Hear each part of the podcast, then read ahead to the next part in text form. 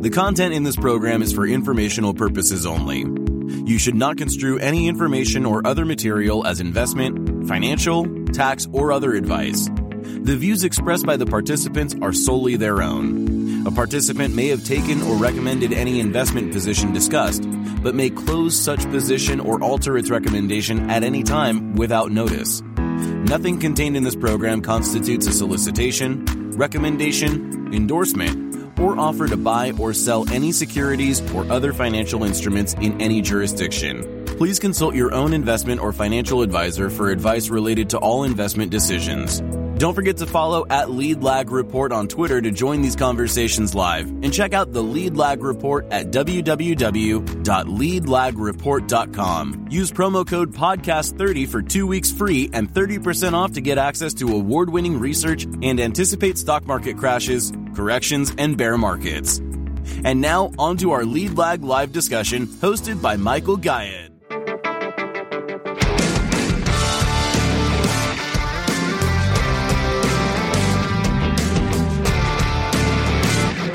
My name is Michael Gayed, publisher of the Lead Lag Report. Joining me for the hour is Joelle Faulkner of Area One Farms. Uh, Joelle, you and I spoke a while ago. I'm glad uh, we're finally connecting here. Introduce yourself to the audience. Uh, who are you? Uh, what's your educational background, and how did you get involved in uh, farmland? Uh, sure. So, lots of education. Did I school was kind of my thing. So I did engineering, business, and law. Um, I'm from a farm. So my parents and brother have a dairy farm. So I got interested in or grew up knowing the industry.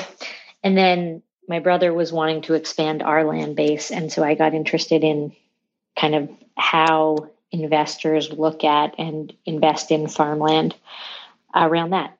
Okay, so so in terms of that that aspect of having the the family farm for a second, um, do you find that most farmers it's sort of a function of having grown up with their parents being farmers uh, is there is there a lot of interest in people basically doing lateral shifts into uh, farming and farmland? Oh uh, no there's not. It mostly is people who come from farms. It's a hard industry to get into for a bunch of reasons. One is the capital aspect.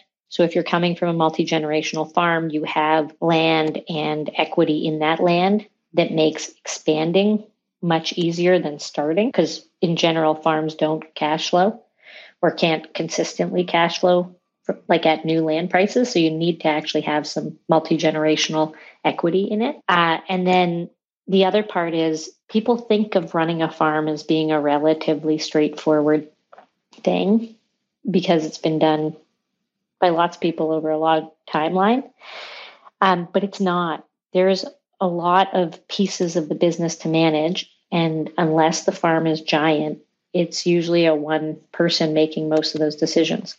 So, huge financial decisions, huge risk management decisions, huge kind of crop marketing decisions, decisions about debt.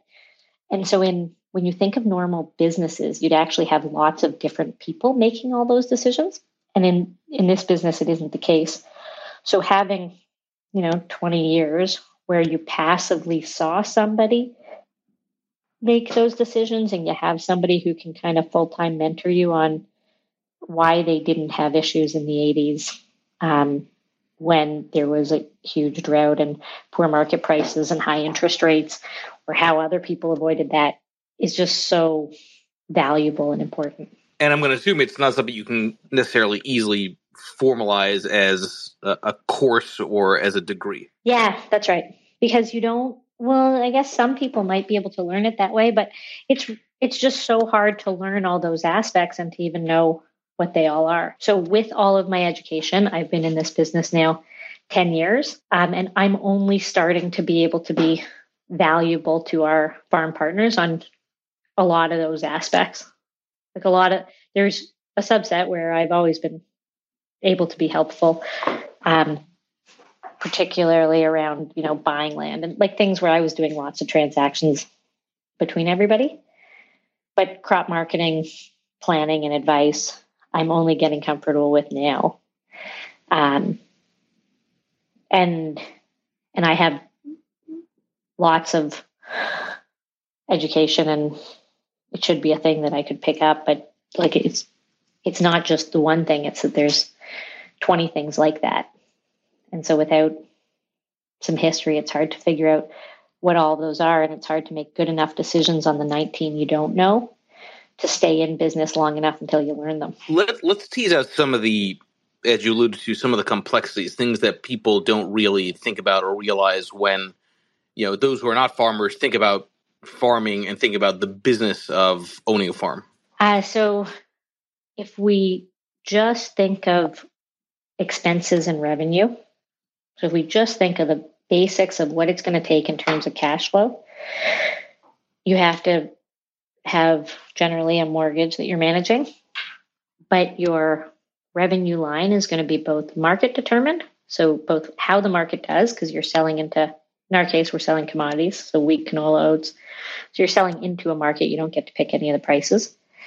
And then you're selling into a market that you have to time right. So maybe the prices look really good in January, um, but you don't know if the full crop is going to grow. So do you sell 20% of your crop in January, or do you sell 80%, or do you sell 50%?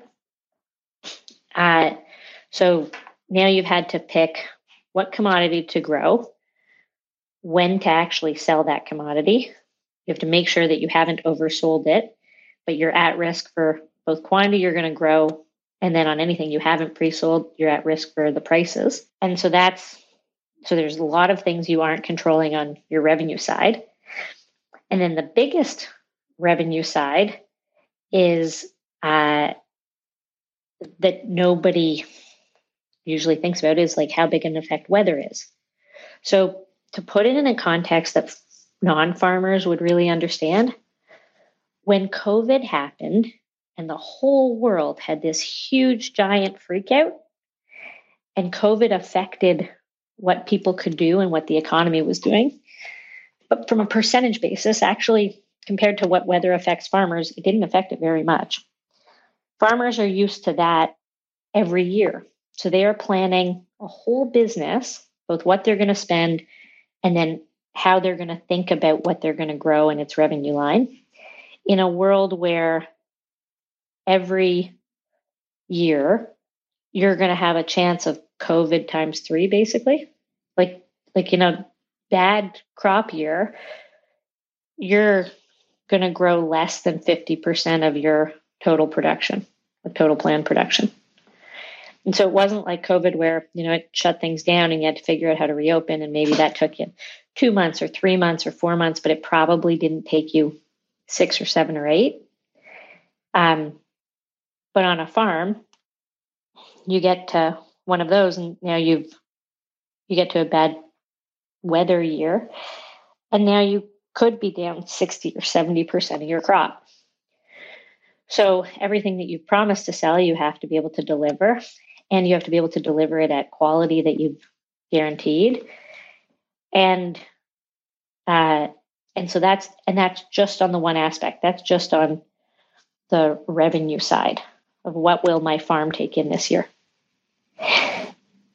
On the expense side, when you buy fertilizer and fuel and how much infrastructure you have, so the capital decisions you're making for storage and the capital decisions you're making for machinery, and whether you're going to have more labor but older machinery, so it's cheaper, or less labor, and you're going to be running new expensive machinery. Like like each one of those in a in a big company would be run by a different person. Somebody would manage machinery decisions and capital decisions. Somebody would manage financing decisions. Somebody would manage crop marketing or general marketing decisions, um, which is really sales. Somebody would manage production and they'd have a whole bunch more control than a farmer does.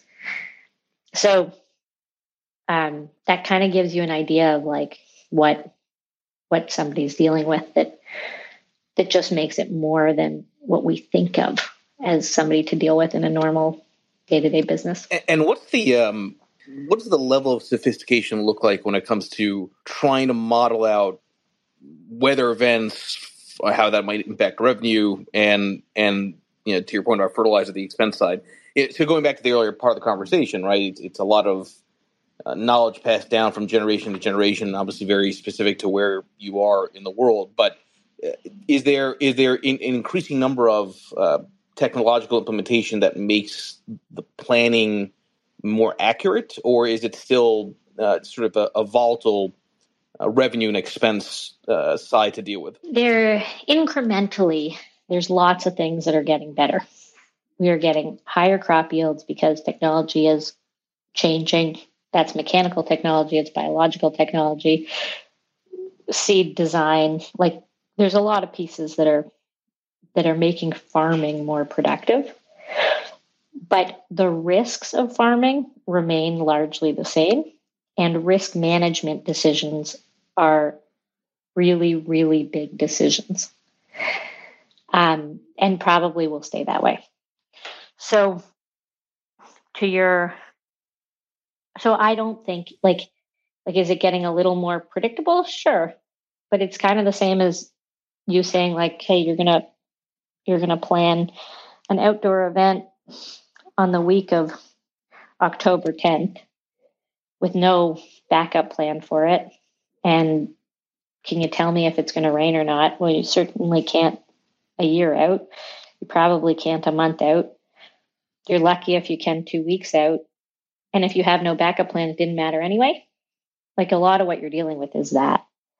And then on the marketing side, you know, everybody is a trader and nobody has you you know you might have some good views and you might make some calls right? And you might take advice from people who look at lots of technical aspects of pricing and weather aspects of pricing and and timing and all those things. But but those aren't like the world works in really funny ways. Um and so in you know take pre COVID, post COVID, like the whole world thought that or was telling most people were thinking that inflation was very temporary and supply chain related, including all the banks were announcing that. And then one day they just all decided to change. And you see that of crop markets and you see that like across a lot of aspects of things. So I don't think, I think the best you can do is be a good risk manager and say, okay, what is the risk tolerance that we can afford to have and that we want to have?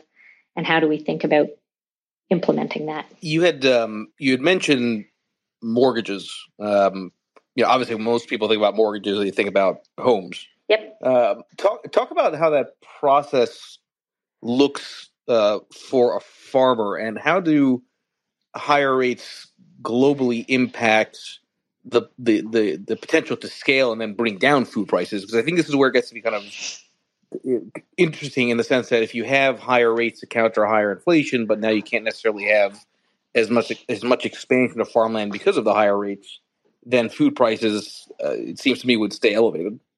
I think the two are running on different inputs. So, uh, food prices affect inflation. Right, they are a big part of how we measure inflation. And when we have higher inflation, banks tend to raise rates, uh, or at least they are right now. And so, so it is like there may be a cause and effect going that direction.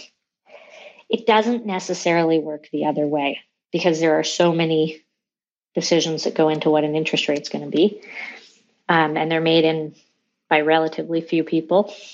That that as a farm you just have to deal with it. The positive to farms is it is an what's called an inflation hedge asset. So farmland tends to go up as there's inflation because in part crop prices are up, so profitability is up. And that profitability is generally up more than the interest. Um, so you're looking at it in a way I never have. I've always looked at it like, well, you know, interest rates are going up, but our profitability is also. And where it's going to really be painful is when crop prices come down and interest rates haven't yet, which will for sure be true at some point. For us, because we're doing very basic commodities, crop prices are um, a little bit determined by these kind of other inflationary aspects, but a lot determined by global production and demand. So, how much food is getting eaten and how much is getting produced, and that production amount is largely a weather question because farmers all across the world are trying to produce as much as they can. So, Uh, when not a lot gets produced, prices go up. And when lots gets produced, prices come down. And because it's a commodity, that really is affected at the margins. Um, and I think that's a much bigger effect than where interest rates are on commodity prices and food prices. That, that that point you mentioned is that lagged response. I think is is intriguing, right? So rates stay elevated, crop prices come down, and so actually that that it's actually that will be what what keeps the the pricing elevated. Now, uh, just on a, on a depending on, on demand, obviously. Um, so that's the that's the owning side. Let's talk about the the renting side, um, which again I, I I'm surprised maybe just because I'm not in the field, obviously that there is obviously farmers that do rent farmland to to farm on. How does that look like, um, broadly speaking, in Canada? A lots of people. So Canada's stat is, I think, thirty percent or so of farmers or of the land that is getting farmed is rented from others. Most of it's rented from neighbors who used to farm or their families. So most of it is farmer who wants to retire, doesn't want to sell his land yet, rents it out to the neighbor who he's always had a good relationship with, and that neighbor farms it. The retired farmer eventually gives it to his kids. Maybe they keep it and keep renting, or maybe they sell it. Um, but it's a on average in Canada, I think it's about 30% of the land base is rented. And you it's an important piece to the whole ecosystem because machinery kept getting bigger. And so that means you either need to buy more land to make your machinery efficient or you need to rent more land. But in any case, you need a bigger land base. We'll be back after a quick break. Hello, listeners. Michael Gayed here from Lead Lag Live. Are you ready to take a deep dive into market trends, risk management, and investment strategies? Then you need the Lead Lag Report. Our in depth analysis helps you understand the financial markets like never before. And guess what? We're giving you a chance to experience it at a discounted rate. Visit theleadlag.report slash leadlaglive and get an exclusive 30% off on your subscription. Don't miss out. Level up your investment game with the Lead Lag Report. And now, back to our discussion. So, Sal, for those uh, who are not familiar, I've, I've had Sal in a number of these spaces. He um, he launched a number of these ag-based ETFs, and the questions around um, Joelle, what do you think about farmland prices not really declining when crop prices decline? Is it because of institutional demand for land? Okay, Canada sees a little bit of a different. So I invest in Canada, and I invest actually entirely with farmers who are producing, so not in a landlord tenant model. Um, so my dynamics are a little different. Canada itself is a little different because the Canadian dollar actually hedges a lot of crop price volatility. So the US sees a bigger reaction to land prices going up when commodity prices going up and land prices coming down when commodity prices come down. The question of how much is the influence from institutional investors is a really good question. It probably actually has to get answered much more specifically to the geography than it can kind of on an across the board basis. Uh, but what we see, at least in Canada, is those investors tend not to be the ones that drive land prices. Land prices tend to be driven more by, meaning your high priced buyers, are actually neighboring farms, where it's it's less important to me whether land is you know one place or a thousand miles away because i just need it to be near a partner we work with. But it's really important to the farmer beside that land that if they can buy it now they do because they're not going to get another chance for 25 years or more on average for how land trades. So um so i actually am not totally convinced that it's institutional investors driving land prices. Uh, that may be true in certain geographies, and it would also potentially be more true in the US where you see more of them. But even there, it's a really low percentage. Um, and so I think probably there's a bigger question, which is how come land prices don't decline when crop prices do decline? And the answer to that is you have to look at this as a really long term cycle. So same as you kind of think of risk management across the farm, we're making plans on 10 or 25 year cycles, like really on the generation of people that we're working with. And so uh, we don't need land to react exactly quickly to changes in crop prices because if you could afford to buy it when you did, you're you planned on owning it for 25 years. And so hopefully you can still afford to own it and then you don't need to sell. And if you don't need to sell, you don't need to push prices around. Inherently the the one thing that farming kind of gets right in both countries, um, and part of that is that there are some good downside protection programs. Uh, but one thing that farming kind of gets right is it is still family owned businesses that have built up and continue to build up lots of equity through hard work. And actually, if you could have a vision for the country that said, you know, instead of one like Amazon, you had one company that was doing that well, but at a small scale for every 10 people who work there, that would look a lot more like agriculture across the country. And I think that's a great outcome. But Sal, I totally agree with how how you're seeing land move. Well, and that actually that dovetails a little bit into what you do, Joelle, with Area One Farm. So, just explain to the audience um, how do you get in, involved in this idea? What kind of work uh, you do with farmers? Talk about the business overall. As you said, there's a number of institutions that invest in farmland. They, broadly speaking, you can divide it into what's called row crop land. So, uh, crops that are planted in rows that are annual. So you're switching them over time: corn, soybeans, wheat, canola, rice, cotton, etc.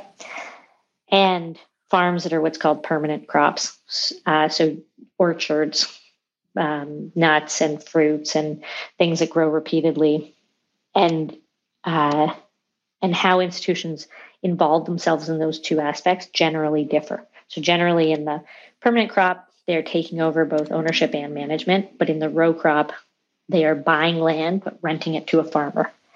And to Sal's point, that's partially because family farms are going to be more efficient than their operations and it's partially a risk management decisions and and they're they're harder in some ways to manage. The in our case, we're in Canada where it is mostly row crop, so it is very little um, permanent crop, and so we work with row crop producers primarily. And in our case, our view is that in addition to family farms being extremely efficient, they're also very good decision makers about what land to buy, how to improve that land, which there's a lot of opportunity for here. So, how to make it more productive over time and more valuable by doing that. And that uh, because because they're really good operators and especially with support can be really really good operators that we can grow the pie by working together.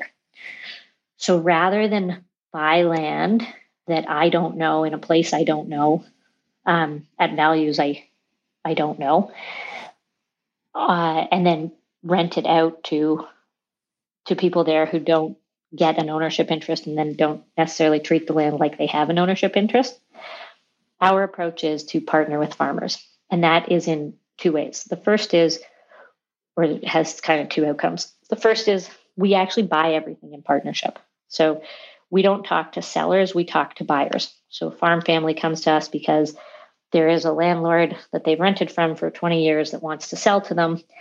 And uh, maybe that's 2,000 acres, and maybe their home farm is 2,000 acres. If that landlord had been 300 acres, they could buy it on their own with bank debt. But because it's such a big addition to their home farm, it is beyond what they're comfortable getting debt for or what the, their com- the bank is comfortable lending them. And so we buy that in partnership with them. In some cases, we actually also then buy into machinery and infrastructure, so bins, etc., uh, into their main farm so that they can spend more of their money on land as opposed to depreciating assets then they're generally in land, which has historically been an appreciating asset. Um, and so the first part is unlike other buyers, they actually buy with us and own with us, which means they can partially buy a thing that they couldn't fully buy. The add on to that is they continue to buy in over time. So as they have available money, they can move from being a 10% owner in that place to a 20% owner to a 30% owner. And that incremental purchasing, kind of like what Sal said before, isn't isn't a normal thing. Usually you have to buy a farm or not buy the farm. But you can't take extra money you have this year and buy more of that same farm. So that enables that. The second piece, and the piece that really builds a lot of alignment and value, and for us, lets us uh, have farmers do really well on the equity side is that in addition to the part that they own, they earn 10 or 15% um, of the income and appreciation on everything we own. So, in addition to the money that they have in that's growing because the asset value is growing, if our asset value grows, they earn some of that also. You see this structure in a really normal way with tech companies.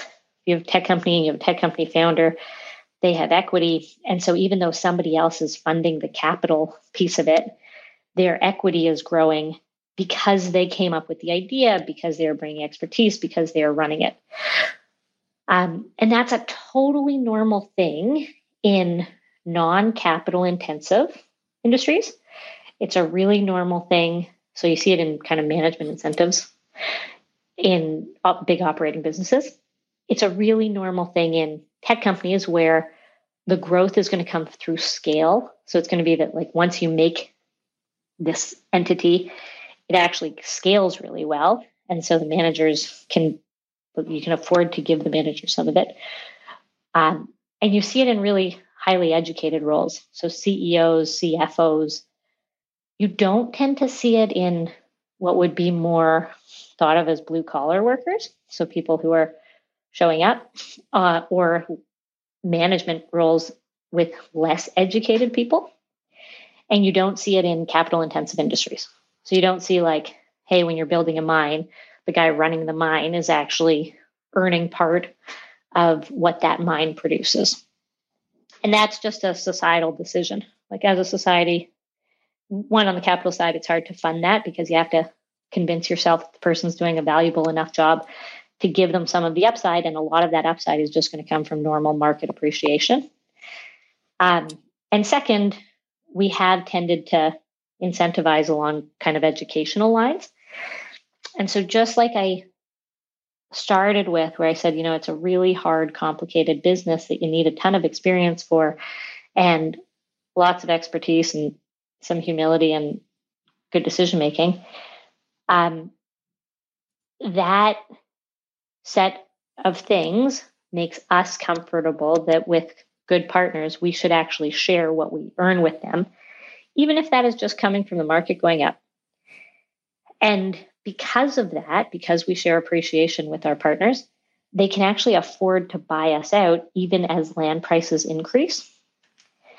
And that's a really important thing for our farmers who eventually want to own the farm um, or buy us out at least in part. And it's a really important thing for me because it means when we're buying land, we're going to buy stuff that they um, want to own. So it's going to be good quality. We're going to buy it at prices that make sense in the area. So we don't have to worry about, to your earlier question about being a group that pushes up prices. We're going to buy things where we can actually do a lot of this improvement work. So 30% of the land base that we buy and operate, we actually do big improvement projects on to make the land more productive. And those are equity creating projects. Like we spend less on it than it's ultimately worth because we have to do a lot of work to get there. And that works really well managed. So that is our approach. It is a very unusual approach. Um, it takes a lot to to oversee and uh, manage and make sure we have the right partners, but it's been extremely rewarding. So, so everything I've heard, I've heard from you, Joelle, yeah, unequivocally, it's a it's a unique business model. Uh, have have there been some um, some new entrants, some competitors as you've been operating with this approach? We'll be back after a quick break. Foodies unite with How You Dish.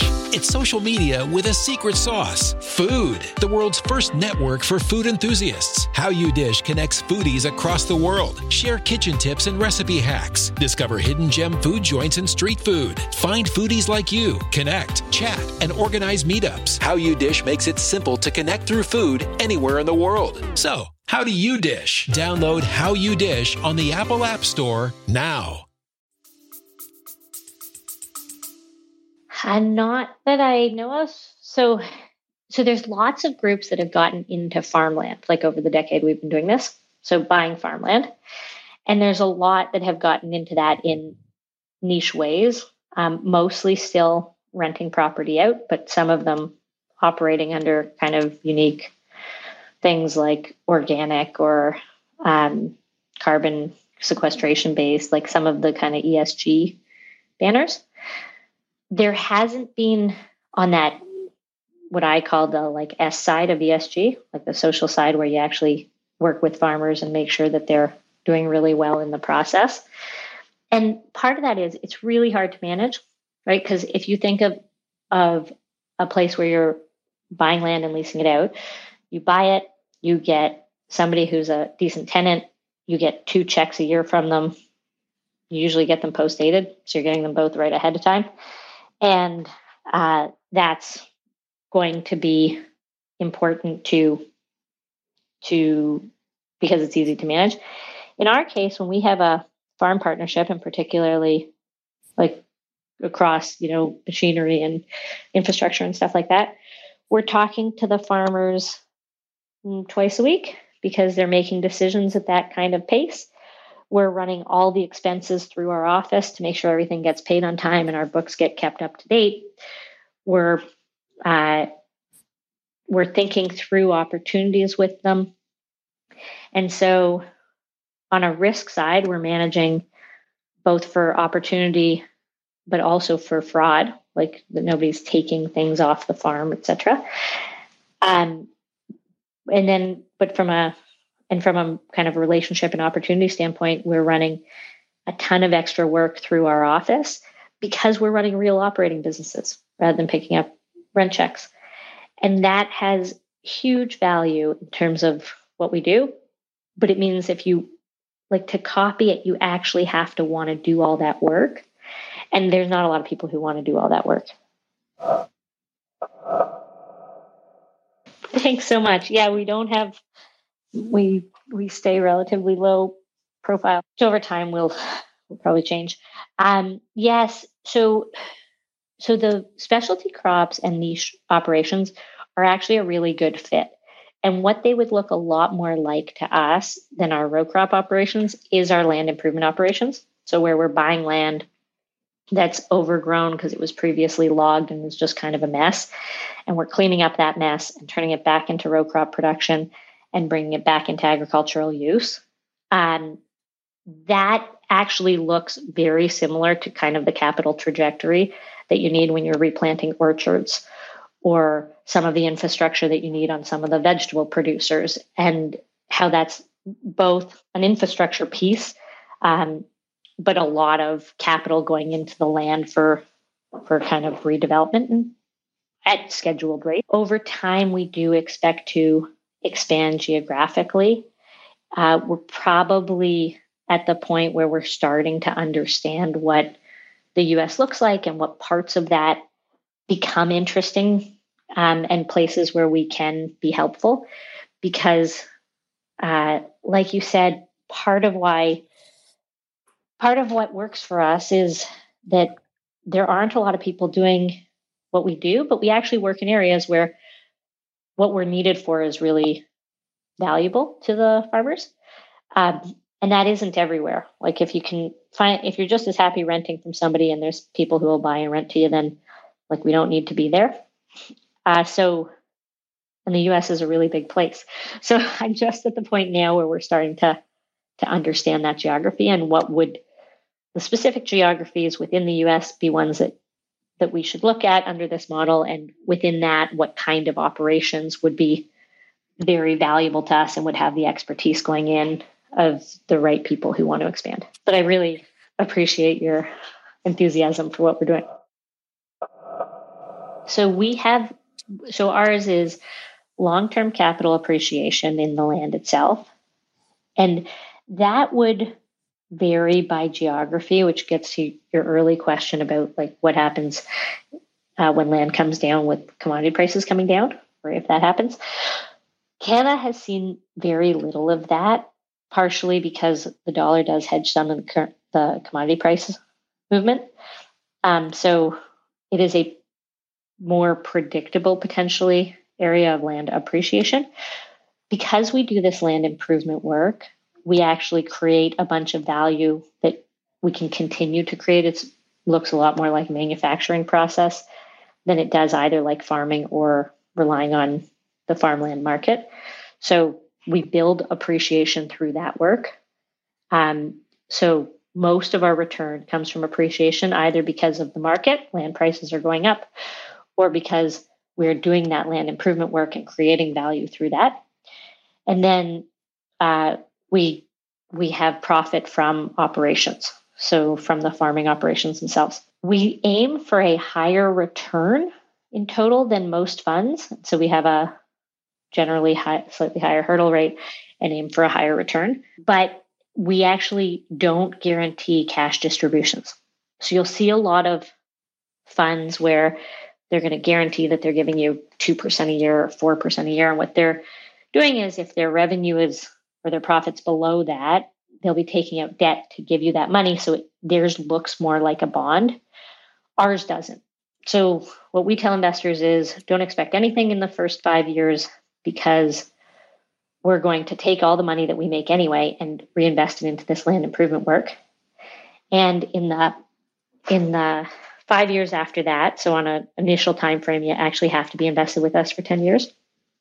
The five years after that will give you profit as we make it after we pay down debt. So again, don't expect very much in terms of cash flow. And what we're aiming for is a strong total return and why people like it, which mirrors why they like the asset class generally, is it has been a very stable inflation hedge asset. So low volatility and relatively high returns compared to other asset classes. But it really only works if you're if you're willing to put it on a long time horizon, which is why we start at 10 years. And we can run secondaries like if you somebody you know they have actually need to leave we do that. Most of our investors are institutional so that becomes much less important. Um, and most of our institutional investors are looking for kind of a 25 year time frame and so we actually do have uh, extensions that we expect to end up with that allow people who want to stay for longer to buy out people who want to stay for less time so that we can think about this as a 25 year investment. And it's a standard limited partnership structure, so taxes work well, etc. As I said before, we are only in Canada, and so it is Canadian structures.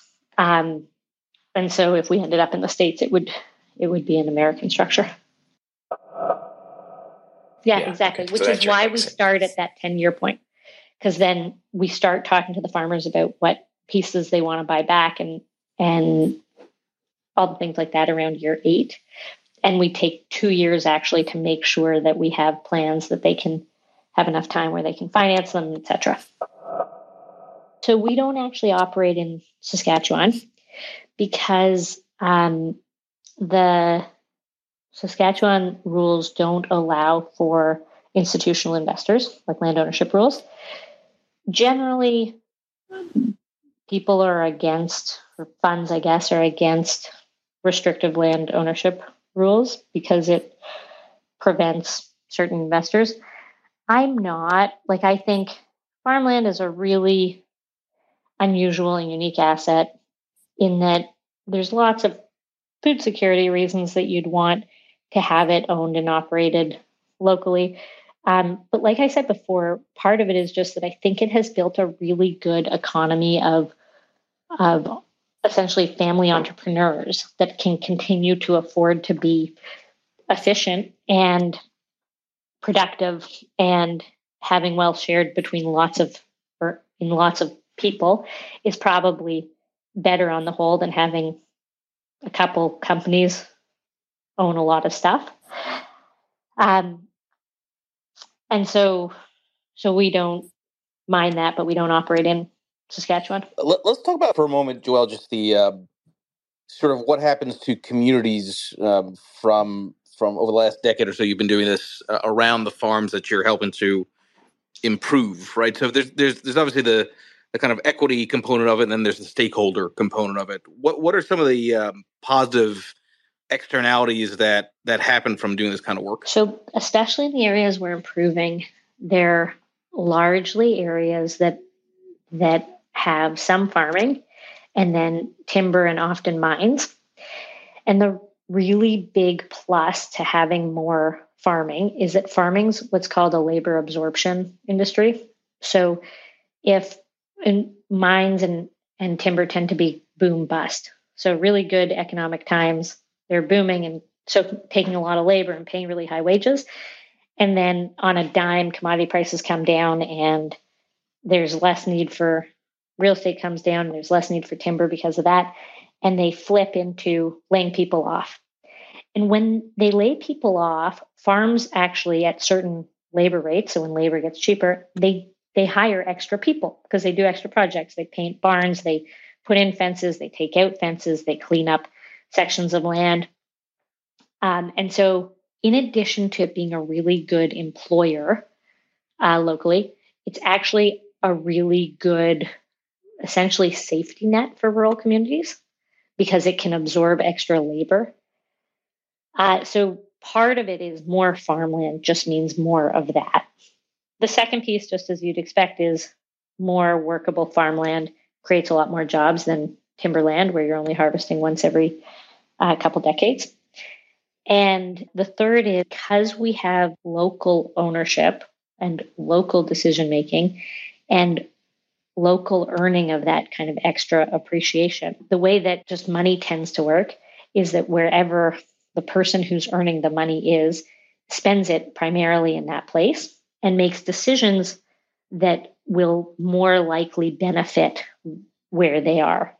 And so we get extremely strong ESG outcomes because the farmers are making on farm decisions. And what I say that that is uh, like it's uh, schoolyard enforcement. If you're a jerk to the community, like communities only have a school. So if you're a jerk, you send your kids to school, your kid gets beat up. And nobody wants that. So nobody's a jerk. And uh, their kids go to school and they get treated nicely.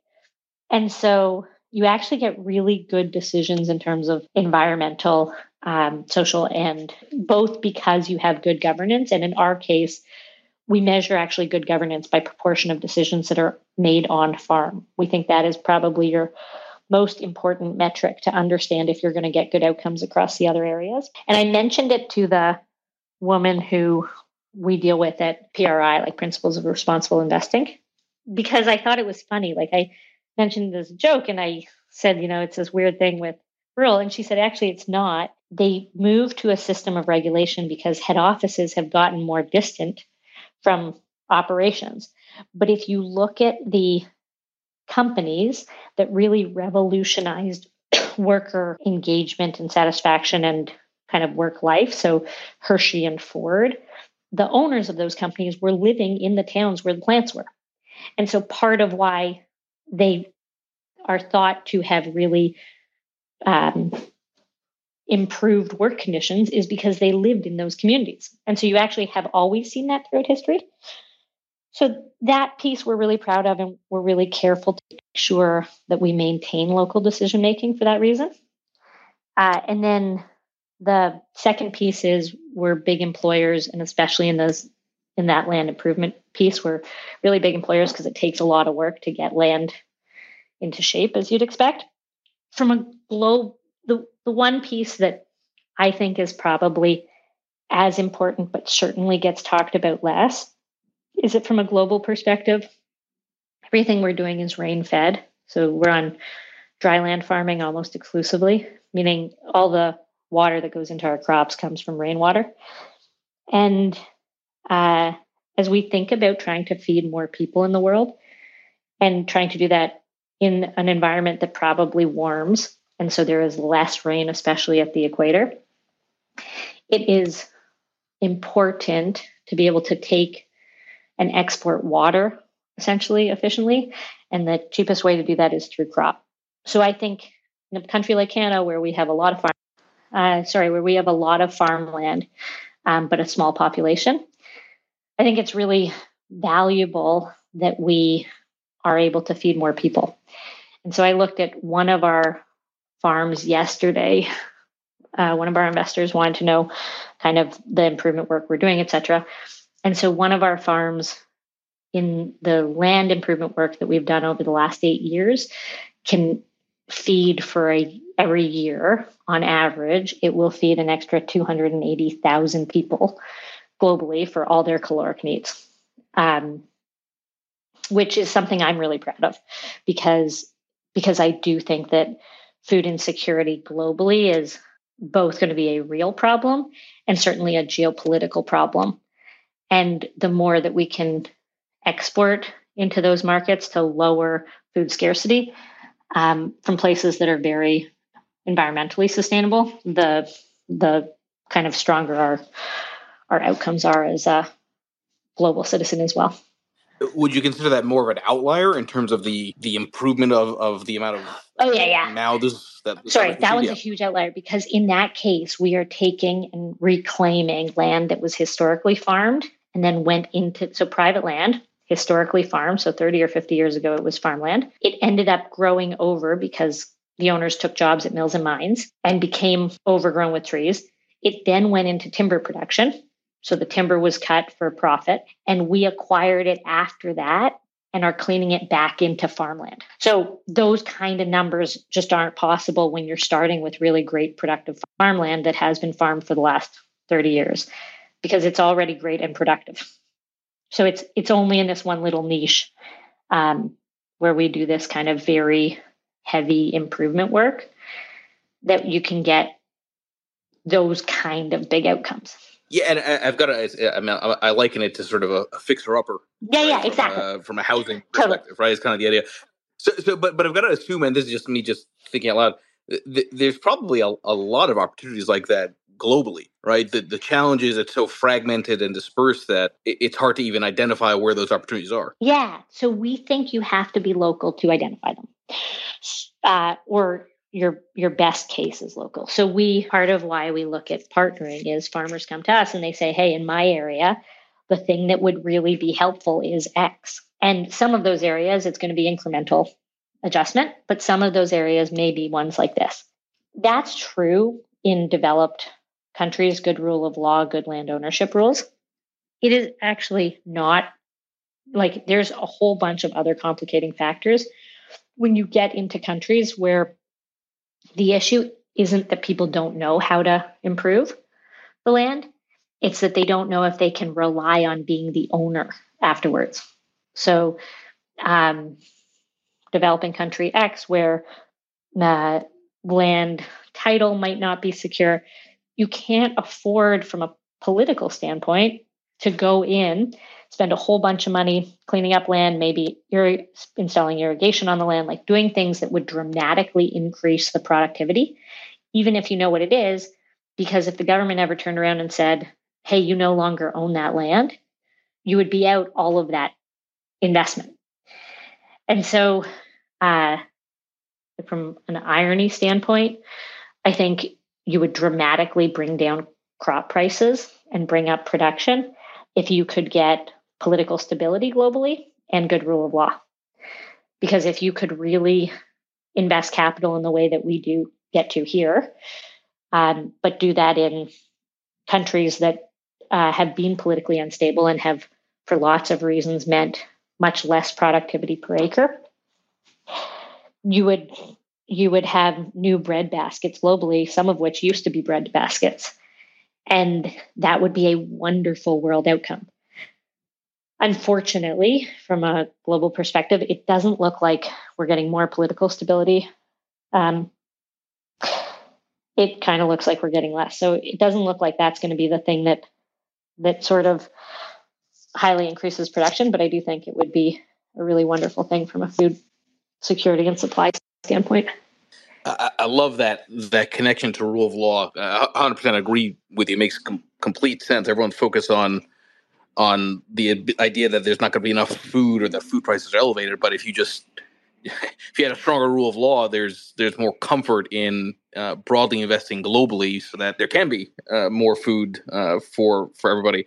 Um, let, on the final point here, again, everybody, please make sure you follow uh, Joelle here with the Area One Farm Twitter handle and Sal Gilbertie, as always. Um, you mentioned ESG a few times. Is it fair to say that the broader ESG uh, push is where you really can add a lot of value because maybe a lot of these not as formally educated farmers wouldn't necessarily know how to how to kind of uh, abide by you know these these kind of new rules that are coming down the pipeline. We don't think so. So uh, it's a it's a really good question, and we've been working on it a lot with our partners. Um, but where we're really strong on ESG is the S and the G. And part of the reason we're really strong on it is that we have local decision making, meaning the lo- we actually think the local farmer is going to be better at making decisions that result in good outcomes than we are from a distant head office. When you get to the environmental side, the thinking around what is good environmental policy is both partially popular culture and then partially scientific. And for the last, like for the 10 years I've been in this, I actually think it's been more popular culture that has driven it. So um, often, historically, like in the kind of very recent history, you'd think of organic as being good environmental. Like people, kind of regular people, connect those two things. They like eating organic. They like the idea that planting organic would be good because it involves less inputs. Um, and that would be good. And for lots of reasons in lots of geographies, that is actually not an environmentally good outcome. You grow lower crop yields, so now you're doing higher prices, which totally works if you're a really high income earner and can afford organic, but does not work for most of the global population, and certainly isn't feeding people on $2 a day. Uh, and from an environmental standpoint, depend if you are rain fed and in drier climates, it means lots of erosion because you then rely on tillage as the way to decrease uh, weed populations, which you need to control. So, so I don't think we've done ourselves any favors from a popular culture standpoint. As we move to what people are thinking about now, I actually think it does get more scientific. And so we are moving from sort of organic or limiting inputs to thinking about regenerative production, which is really thinking that in addition to chemistry of the soil, we actually really care about biology of the soil. And that biology can help us grow a good crop. And there is a ton of data to support that. And the methods that people are thinking about should work. The issue that we see is when you try to translate those methods from uh, research farm, so small acres, lots of attention, doesn't matter if it makes money, to a commercial farm, so family farm, does matter if it makes money, bigger acres, less time for each acre.